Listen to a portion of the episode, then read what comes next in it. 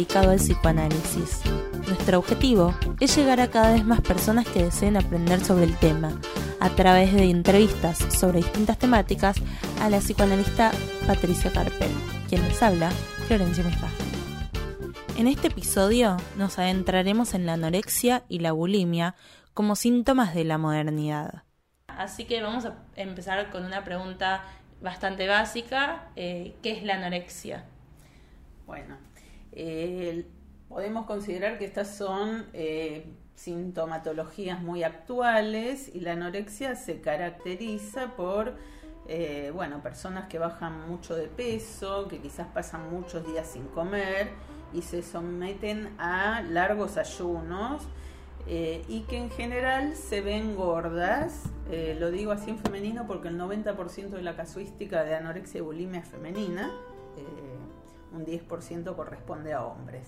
¿no? Entonces, entonces, a pesar de haber perdido mucha masa corporal, insisten en seguir sintiéndose que tienen un que su cuerpo está gordo, que quieren seguir bajando de peso. ¿Y qué es la bulimia y qué relación tiene con la anorexia? La bulimia tiene bastante relación con la anorexia, de hecho muchas veces eh, una persona tiene las distintas fases, una fase anoréxica y una bulímica, no necesariamente, también tiene que ver con una patología donde está presente la relación perturbada con el cuerpo y con la comida, así como en la anorexia, y en general en la bulimia es una forma de padecimiento donde lo característico son los atracones, es decir, comer una gran cantidad de comida en un periodo muy corto de tiempo sin poder parar y en general es hasta que no quede nada, bueno, llegando a, comer alimento en cualquier estado.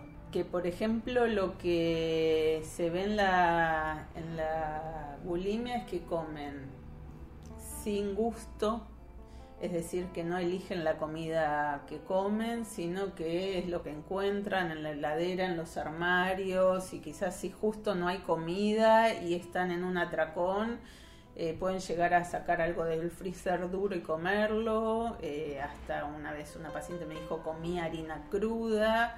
Eh, o comí algo podrido o bueno algo del tacho de basura que justo lo habían tirado pero se podía comer o sea lejos del disfrute muy lejos del disfrute, sí, muy lejos del placer, no tiene nada que ver con esperar alguna comida, querer eh, comer algo en especial, darse un gustito. Y en general es en cualquier horario, comer cualquier cosa eh, y llenarse y después eso sentirlo como una porquería. Eh, entonces se sienten ellas llenas de, una porquería que en general tratan de deshacerse de eso apenas lo ingieren. ¿Cómo? Bueno, muchas veces mediante el vómito, ¿no? Que sería esa purga de que la comida no se llegue a asimilar, o si no, eh, haciendo sesiones de gimnasia a veces agotadoras de horas, ¿no? Eh, o por eh, por la vía del sudor, por la vía del laxante, hasta diuréticos toman quizás sin orden médica, pero para deshacerse de algo en el cuerpo. Otra, otra característica en, en este modo de comer es eh, comer solas. Eh, nunca en relación al, a lo compartido de la comida en común, a la comensalidad, a comer con otros, a encontrarse a comer y eh, armar eh, una reunión, en general hasta muchas veces se eluden algunos encuentros sociales porque se va a comer.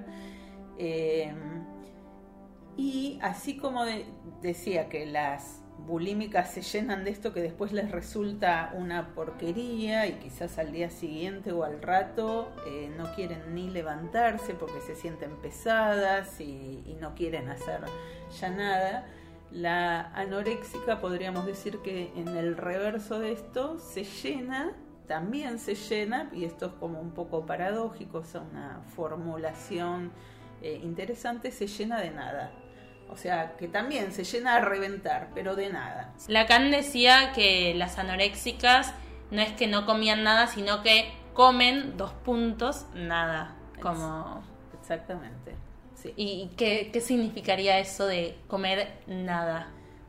Bueno, comer nada quizás es una formulación que dice bien de este modo de comer, porque es como si ellas están muy llenas, pero están muy llenas de esa nada que comen.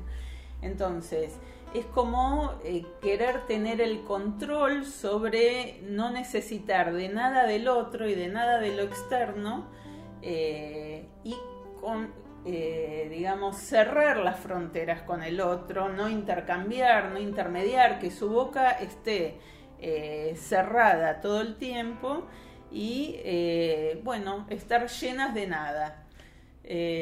¿Se puede decir de la anorexia y de la bulimia que son trastornos alimenticios?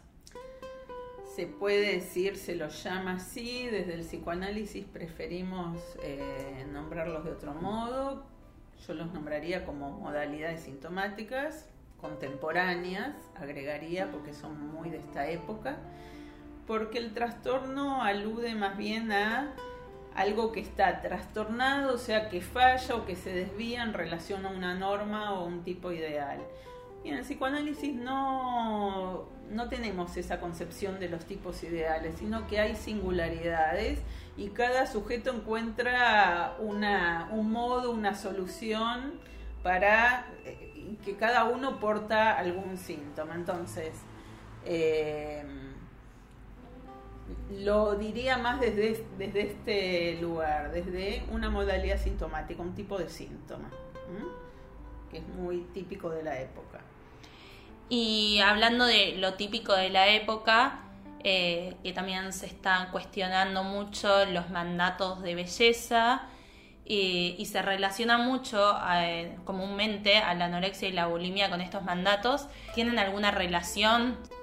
Se puede encontrar una relación en que sí es una época que hay tipos ideales y que hay una, Byung Chul Han hablaría de, la época de la uniformidad, del empuje a lo igual y que se supone que la belleza es igual para todos y tiene que ser de determinada manera y de una asociación muy fuerte entre la belleza y la delgadez. Ahora bien, si algunos de estos casos de síntomas anoréxicos empiezan con una idea de estar eh, más delgada, para ser más bella o parecerse a alguien o ser más parecida a los que se proponen como modelos, como influencers.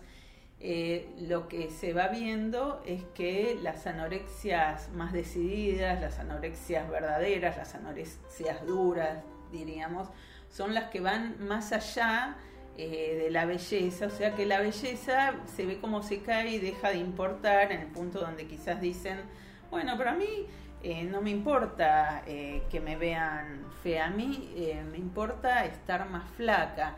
Es decir, como que esta cuestión de la belleza se ve prontamente que ella no es, que ya no se va ahí, se va a otro punto, se va al punto de eliminar y sacarse algo del cuerpo porque siempre para ella hay algo que está de más. Hay algo que se quiere sacar porque lo vive como un exceso, que puede llamarse grasa, rollos, kilos, pero hay algo del cuerpo que es lo que necesita, que hace, todo el día trabaja para sacárselo. Entonces, en este punto se podría pensar que ya no se trata de belleza, sino que se trata de algo con el cuerpo, algo con ese cuerpo, que hay algo insoportable en el cuerpo mismo y que hay que sacárselo de encima y que es el propio cuerpo, del propio cuerpo ah, eh, se quiere eliminar. Entonces, eh, los mandatos de belleza tienen que ver en cuanto tal vez a las anorexias más leves y bulimias más leves, pero cuando ya se vuelve como algo más duro, ya deja de importar. Sí, sí, yo, yo diría que sí, que en lo leve sí, pero muchas veces cuando es leve es algo más transitorio. En cambio, en una anorexia vera se trata de sacarse las formas del cuerpo y muchas veces ir contra ese cuerpo femenino, sigo insistiendo con lo femenino, por la casuística, ¿no? que es tanto más amplia en las mujeres. Entonces, hasta ir como retroceder en el cuerpo y volver al cuerpo que se tenía antes de tener un cuerpo de mujer. Entonces, cuando se adelgaza mucho el efecto de aplanamiento, bueno, entonces eh, no tener esas curvas que digan que ese cuerpo es un cuerpo de mujer. Entonces, no tener un cuerpo que se confronte con el deseo, que pueda causar el deseo a otros. Había un, eh, un pequeño eh, cuentito o eh, mínimo, ¿no? donde se ve de, Santiago Pedraza Cuentos para Monstruos, eh, y que dice así, ¿no? para que ahí juega con el engaño de, de se trata de estar más flaca o es otra cosa. Él dice así, ella estaba enamorada, sin embargo a él solo le gustaban las chicas delgadas, así que una noche ella se la pasó vomitando Vomitó, vomitó, vomitó como nunca antes en su vida. Después de unas horas se miró en el espejo y sonrió. Había logrado su cometido. Todas las mariposas de su estómago estaban fuera. Ella ya no sentía nada por él.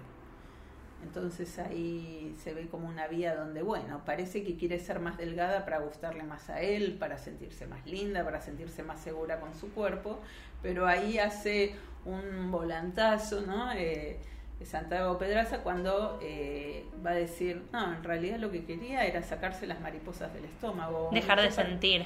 Exactamente, dejar de sentir. Mm. Entonces, hay eh, mujeres eh, que hablar, testimoniaron de la anorexia como una euforia en el ayuno, en este llenarse de nada, porque ahí controlaban, porque ahí no necesitaban nada de la afuera. ¿no? Es como si su cuerpo pudiera no necesitar... Un cuerpo hermético. Un cuerpo hermético, sí, bien bien dicha esa palabra, un cuerpo hermético. Entonces, esa euforia de, y que también lo llaman en un momento, y quizás se puede encadenar algo a las toxicomanías, como una embriaguez del ayuno, como emborracharse, ¿no? Emborracharse de ayuno.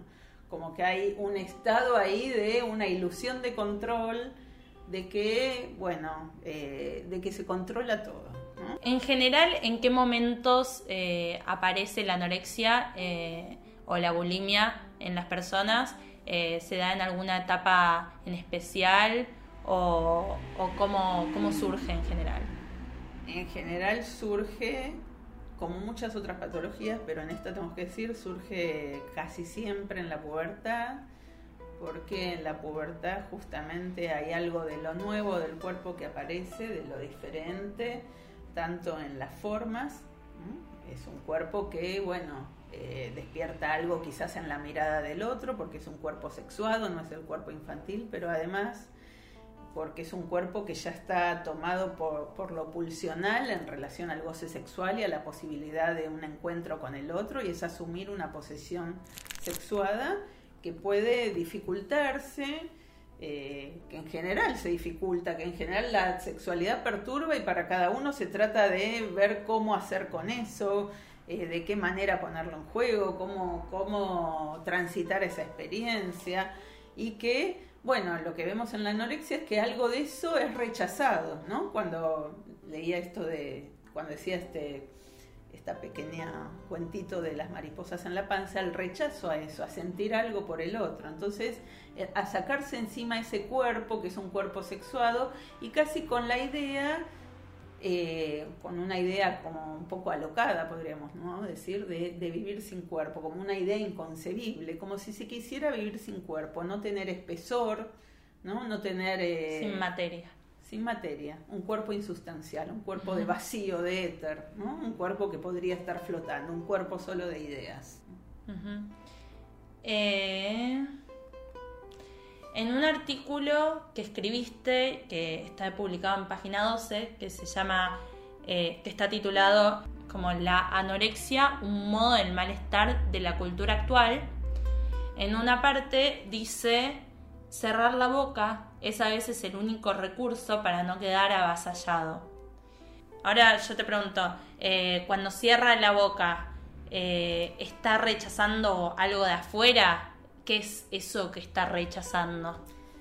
Bueno, esto de cerrar la boca para no quedar avasallado sería esta posición de la huelga de hambre de la anorexia que a veces se radicaliza, pero en un estado mucho más eh, eh, con mucho más leve, lo encontramos quizás en los chicos muy chiquitos cuando eh, la mamá les quiere dar de comer y ellos cierran la boca, miran para otro lado, tiran la comida, se la dan al perro, pero no comen nada, que es una pequeña anorexia a veces que se da cuando los chicos son muy chiquitos, que es una manera de decirle al otro que no lo llene de una papilla, que la camba decir puede ser una papilla asfixiante, ¿no? Porque si el otro quiere saber todo el tiempo lo que el chico necesita y quiere llenarlo en todo, en todo lo que le parece que eh, piensa que va a saber todo lo que el chico quiere, eh, y son esas madres que quizás los alimentan con más amor, más amor en el sentido de, y si no te gusta esta comida te voy a hacer otra, pero yo soy tu mamá, tengo que saber lo que querés, tengo que poder eh, darte lo que necesitas. Los terminan asfixiando. Termina siendo algo asfixiante. Entonces, jugar eh, con el rechazo como un deseo sería defender algo de la subjetividad, es decir, rechazarlo es como una manera de decir que no, de no me vas a llenar. Entonces, esto mismo quizás pasa con la sociedad contemporánea, hay algo de la papilla asfixiante que tiene la sociedad contemporánea de hoy, que todo el tiempo llena de imágenes, llena de cosas para comprar, llena de objetos para tener, llena de consumo y eh, estas son patologías del consumo que diríamos hay un cerrar la boca a esta papilla asfixiante que puede venir de la madre, ¿no? Como, como para este chico chiquito que poníamos en, un, en el ejemplo, o puede venir mismo de lo social, de todo el tiempo estar llenando con algo. Y es una respuesta a la anoréxica a decir, no voy a ser llenada. Eh, sí, como pensar una sociedad sin sociedad, donde hay solo uno, donde no dependés de los otros también para vivir. Claro, sí, digamos que rechazar la comensalidad, rechazar el comer en común. El comer en común es un modelo de lo social, ¿no? La gente se reúne para comer, para hablar, para las fiestas, para cuando alguien se muere, para cuando alguien se casa. O sea, todo el tiempo compartimos comida que se comparten significados con eso, se comparte el lazo social rechazar ese lazo también tiene que ver con el rechazo al otro que la anoréxica pone en juego, ¿no? En, la manera en que vive, ¿no? La vida, su relación con su cuerpo y su relación con la comida. De hecho, ella está casi siempre pensando en el cuerpo, pensando en lo que va a comer, en lo que o en lo que no va a comer, o en cómo se va a desprender de la comida que en la casa le van a querer cocinar, y dónde la esconde, y cómo hace, y si va al baño, eh, después para vomitar y, pasándose tips para eso, pero en una manera de, eh, de excluirse del lazo con el otro. Entonces, en estas comunidades de Internet donde se pasan estos tips, son tips muchas veces para engañar al otro, para que el otro no sepa de ellas, para justamente para restarse el otro, para, para sustraerse, para que el otro no la controle, pero ellas mismas quedan como controladas por esto mismo. Quedan totalmente tomadas. No eh, pueden pensar en otra cosa. Casi que no pueden pensar en otra cosa. Entonces, en esta ilusión de independencia, de rechazar al otro, ellas quedan totalmente eh, eh, sometidas a esta dependencia, digamos, ¿no? Mm. en otro artículo que escribiste, está titulado como El banquete de las anoréxicas. ¿A qué te referís con banquete?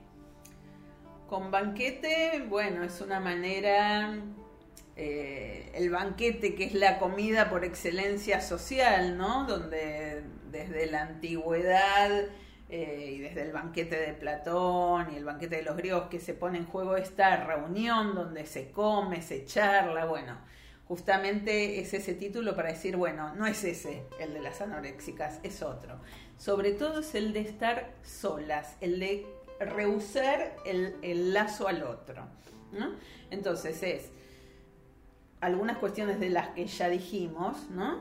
Pero diría algunas cosas más. Por ejemplo, ellas desisten de la, de la voluptuosa sensorialidad del comer, donde están en juego todos los sentidos en el comer, donde está en juego desde el gusto, el olfato, lo que se ve del plato, la sensorialidad y hasta lo que se escucha, ¿no? Porque como cruje algún alimento, ¿no? Ese ruidito que hace que nos gusta. Bueno, ellas desisten de esta voluptuosa sensorialidad del comer ellas eh, comen con culpa y eh, con arrepentimiento porque después se sienten culpables de lo que comen y comen quizás sin medidas, sin topes y el límite no lo ponen ellas, no dicen hasta acá, sino que no quedó nada más en el armario o que saquearon toda la heladera y purgan inmediatamente con vómitos, con laxantes, con diuréticos y martirizarse en función de lo que comieron.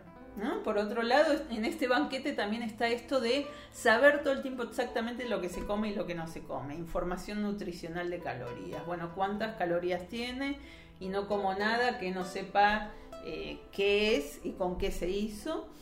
Eh, entonces, si saben que tiene 50 calorías, entonces que en el gimnasio cuántas cuadras van a tener que correr o caminar para eh, bajar esas 36 calorías que se ingirió, como si no quisieran que nada de lo de afuera se mezcle con lo de adentro, enseguida eliminarlo. O, y sí, poniéndole como también número, nombre, así es como que se separa bastante, ¿no? Sí. Todo como lo contable y lo que se puede separar y definir.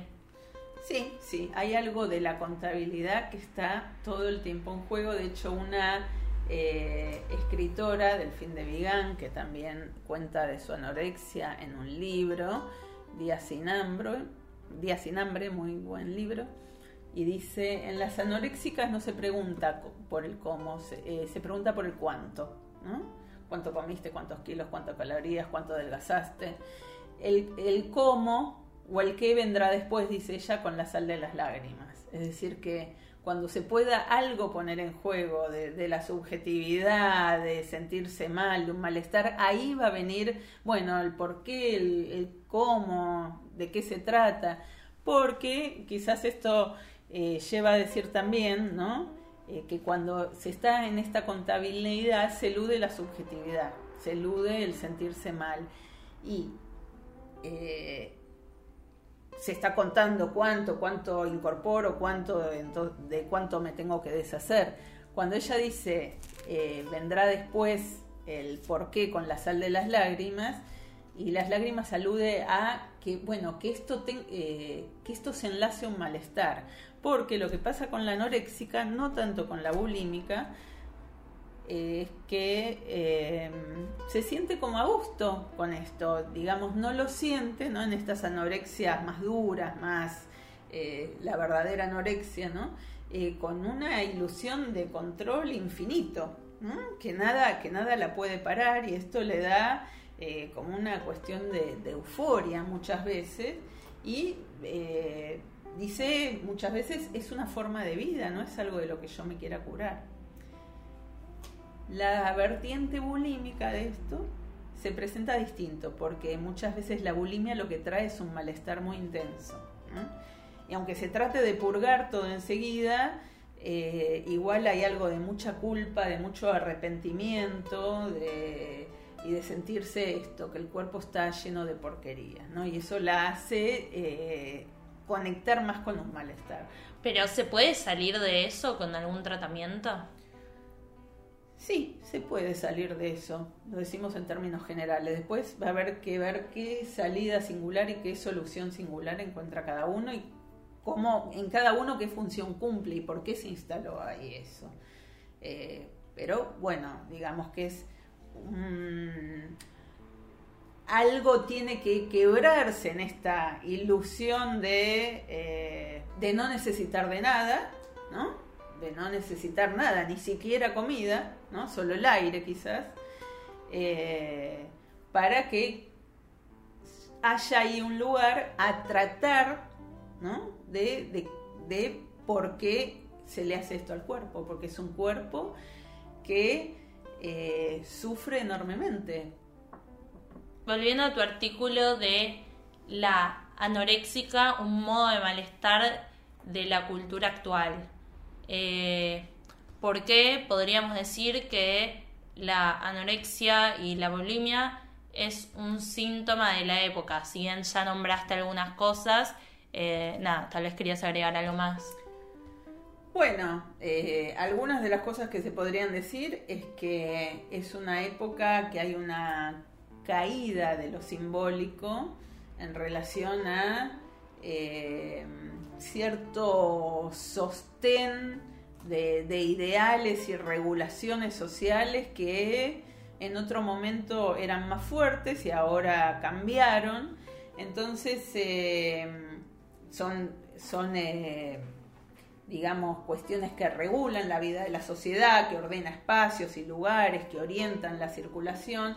Entonces, es una época que es más renuente a la comensalidad, o sea, al comer todos juntos. Por ejemplo, lo vemos en que, bueno, quizás con la prisa, con el apuro, cada uno come cuando puede, o muchas veces se ve en esto de, bueno, en la mesa cada uno está con el celular, como que hay algo del consumo más autoerótico, ¿no?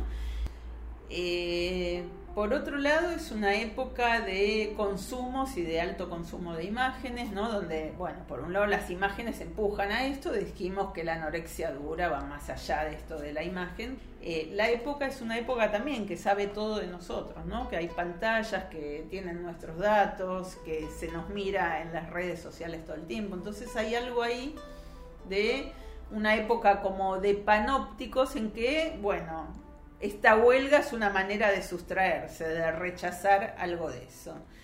Em, y también es una época de caída del discurso amoroso, de lo que se puede decir ahora el chamullo, el verso, y que eso mismo eh, causa algo en relación al cuerpo, porque podríamos decir que eh, la manera en que se habla del cuerpo y a veces del cuerpo femenino es eh, de una eh, de una crudeza eh, que, la, que la hace grosera por otro lado es una época que quizás se puede pensar que en la que hay una supresión de ritos de pasaje. En qué sentido que quizás eh, había épocas donde se marcaba simbólicamente el periodo de pasaje desde ser un niño a ser un adulto. De hecho, en sociedades primitivas hasta a veces tenían toda una escenificación, en una sociedad, por ejemplo, que las madres se vestían de luto y los chicos adolescentes que iban a ser sancionados por la comunidad como adultos tenían que atravesar pruebas difíciles. Cuando volvían, la madre había llorado porque había perdido al niño y recibía al adulto. Entonces son se sanciona como un rito simbólico que marca un pasaje y que desde ahí va a ser adulto y que eh, implica eh, que está regulada, ¿no? Eh, regulado ese pasaje y hay cierto simbolismo y ciertas... Eh, en esta época que hay cierta prisa y cierto apuro y que algo de lo simbólico que no funciona como antes, entonces eh, se suprimen algunos ritos de pasaje que tienen un valor porque marcan de qué modo convertirse en esa sociedad en un adulto.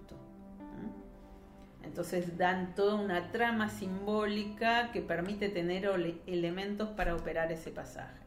Entonces, por ejemplo, leyendo de una sociedad antigua, eh, de una tribu eh, antigua, hacían hasta toda una escenificación de madres que se vestían de luto, el niño tenía que atravesar todas unas pruebas difíciles, que eran unas proezas que cuando terminaba la madre recibía ya a su hijo adulto pero eso sancionaba un pasaje. Ahora en esto a, veces hay una precipitación de la niñez a la, a la, adultez sin saber muy bien a dónde se está pasando y, después quizás viene el retroceso que implica la anorexia, decir, eh, no puedo con esto, no quiero en esto, que quizás ni se, ni se, ni se llega a escuchar ella en que lo dice directamente algo del rechazo de eso y dejar de comer y volver a un cuerpo anterior. Bueno, eh, esto fue todo por el capítulo de hoy. Muchas gracias por llegar hasta aquí. Esperamos que les haya gustado este episodio.